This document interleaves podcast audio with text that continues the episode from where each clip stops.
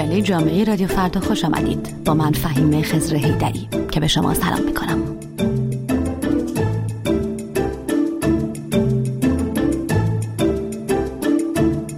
تبلیغاتی که هم در سطح شهر به در و دیوار چسبیدند هم از در و دیوار شبکه های اجتماعی بالا می روند و هم حتی به گوشی های تلفن همراه شهروندان فرستاده می شوند خیلی وقتها آزاردهنده و مخل آسایشند اما گاه بعضی از این تبلیغات علاوه بر اینها خطرناک هم هستند.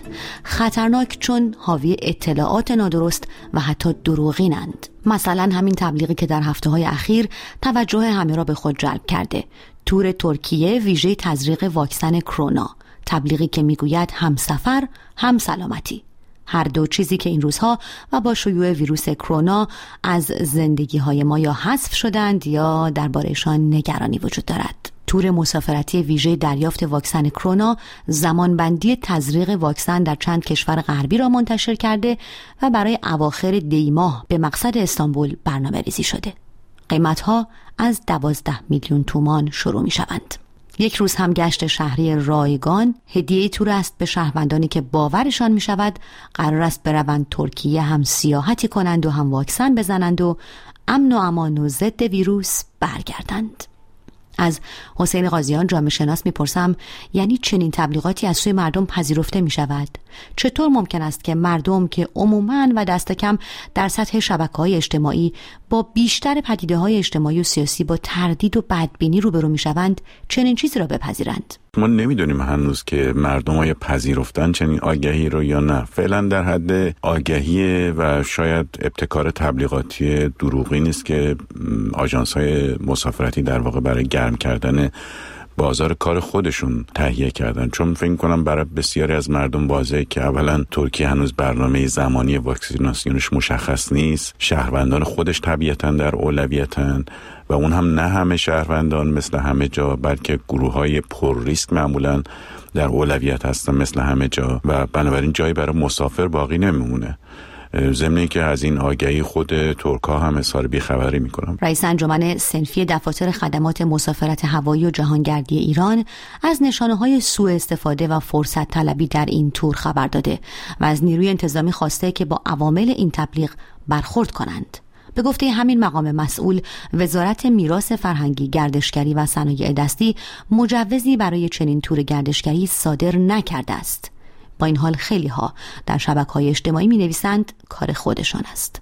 روی کردی که از نوعی بحران اعتماد خبر می دهد از طرفی مستقل از تور کرونای ترکیه خیلی از شهروندان هم می‌گویند اصلا به واکسن کرونایی که حکومت ایران تأمین کند اعتماد ندارند. مهداد درویشپور جامعه شناس از اعتماد نداشتن شهروندان به حکومت در ایران و به دنبال آن به وجود آمدن حس ناامنی اجتماعی می‌گوید.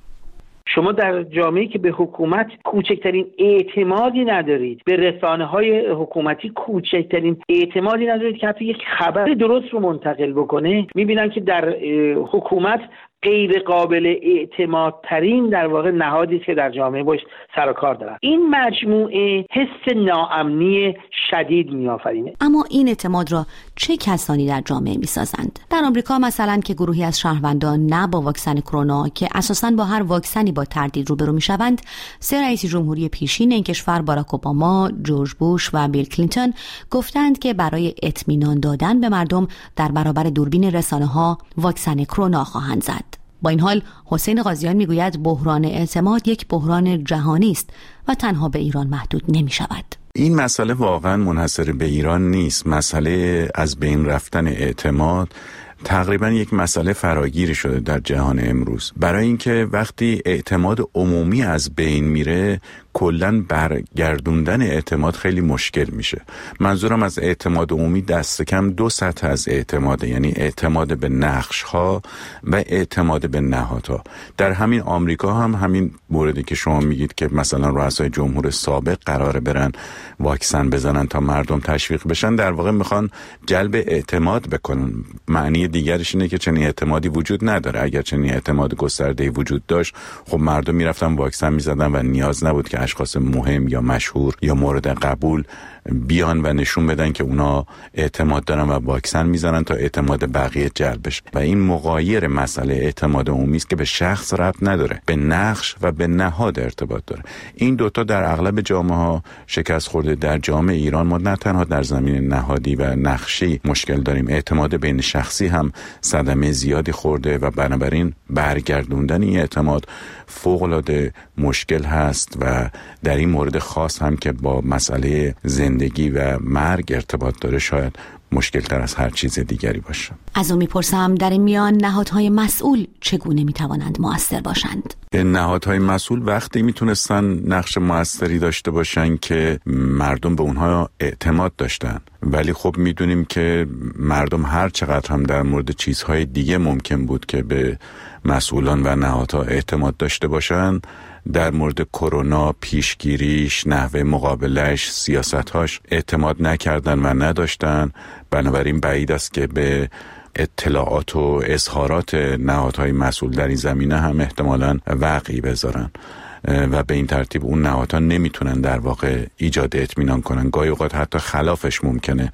در نزد مخاطب پذیرفته بشه. یعنی اگر بگن که نرید اونجا خبری نیست مردم میگن حتما خبری هست. این اتفاق در مورد بسیاری از چیزها افتاده که نظرات مسئولان در نزد مردم به شیوه واژگون تعبیر و ترجمه میشه و ازش معانی دیگری برای زندگی خودشون استخراج می‌کنن. در اینجاست که شاید شهروندان فشار روانی بیشتری روی خودشان حس کنند. بحران اعتماد می‌تواند جامعه را مضطرب کند. از رضا کازمزاده روانشناس می‌خواهم درباره این استراب اجتماعی بگوید. یکی از بهترین روش ها برای کنترل در حقیقت واقعیت بیرون و کنترل استراب درونی داشتن اطلاعات درست در مورد اون پدیده است. و همین خاطره که اطلاع رسانی هر وقت که ما با یه وضعیت اجتماعی که به نوعی به همه مربوط روبروییم خیلی نقش مهمی بازی می‌کنه. اما این اطلاعات باید توسط مراجعی که از طرف افکار عمومی به رسمیت شناخته میشن و قابل اعتماد هستن داده بشه تا اون استرابو بشه کاهشش داد.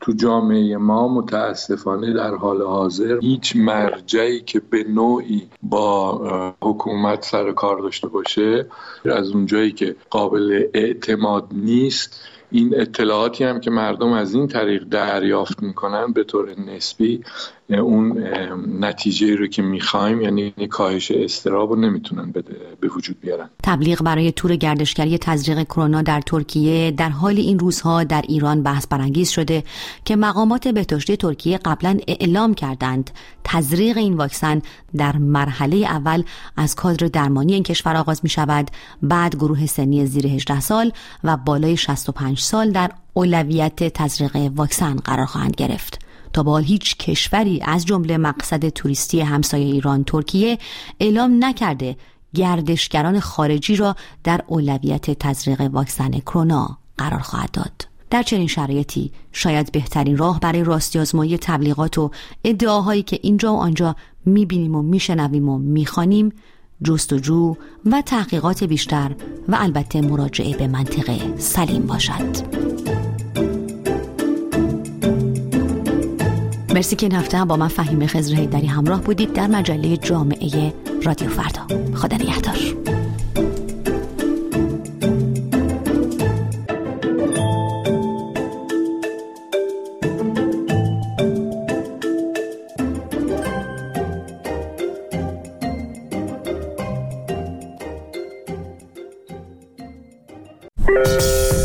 خیلی ساده. خیلی خیلی ساده. به همون سادگی که برای دوستاتون از طریق تلگرام پیام صوتی میفرستین می‌تونین برای ما هم دیدگاهاتون رو به صورت پیام صوتی بفرستید. اینجوری دیگه لازم نیست هر بار شماره تماس ما رو بگیرین. تازه هیچ هزینه ای هم براتون نداره. در مورد هر چیزی که دلتون می‌خواد نظرتون رو برای ما بفرستین. خبر و گزارش های ما اتفاقای دوروبرتون یا هر چی که براتون مهمه. نشانی تلگرام رادیو فردا. ات فرداگرام.